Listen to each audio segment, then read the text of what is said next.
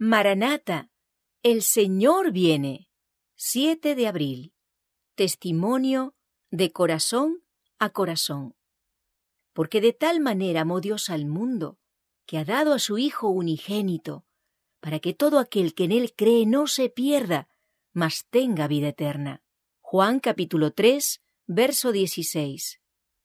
¿Por qué no todos los que afirman que aman a Dios tratan de iluminar a sus vecinos y asociados para que no descuiden más esta gran salvación? Cristo se entregó a sí mismo a una muerte vergonzosa y con horribles sufrimientos, y experimentó increíble tormento para salvar al perdido. Oh, Cristo puede, Cristo desea, Cristo anhela salvar a todos los que acudan a Él.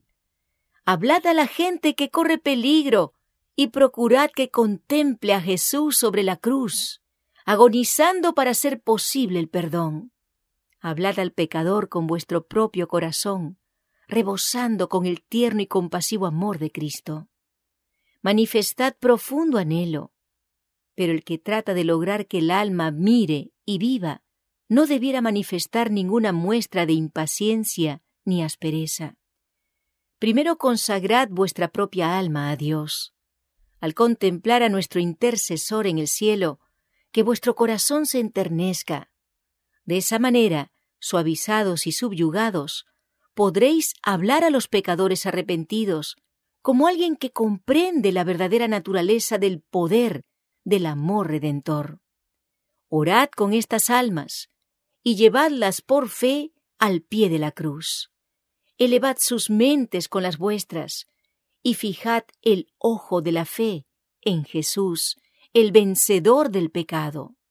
Inducidlos a apartar su vista de su pobre y pecaminoso yo, para dirigirla hacia el Salvador, y así ganaréis la victoria.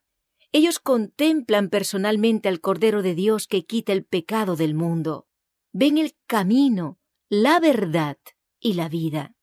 El sol de justicia esparce sus brillantes rayos que iluminan el corazón. Las fuertes corrientes de amor redentor se vierten en el alma agotada y sedienta, y el pecador es ganado para Cristo Jesús.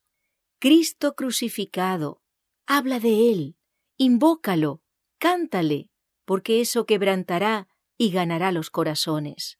Este es el poder y sabiduría de Dios para cosechar las almas para Cristo. Las expresiones formales, arregladas y la presentación de temas argumentativos logran muy poco. El amor enternecedor de Dios, que inunda el corazón de los obreros, será reconocido por las personas de quienes se ocupan.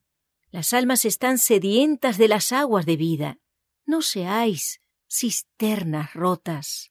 Si reveláis el amor de Cristo, podéis guiar a los hambrientos y sedientos a Jesús, y Él les dará el pan de vida y el agua de salvación.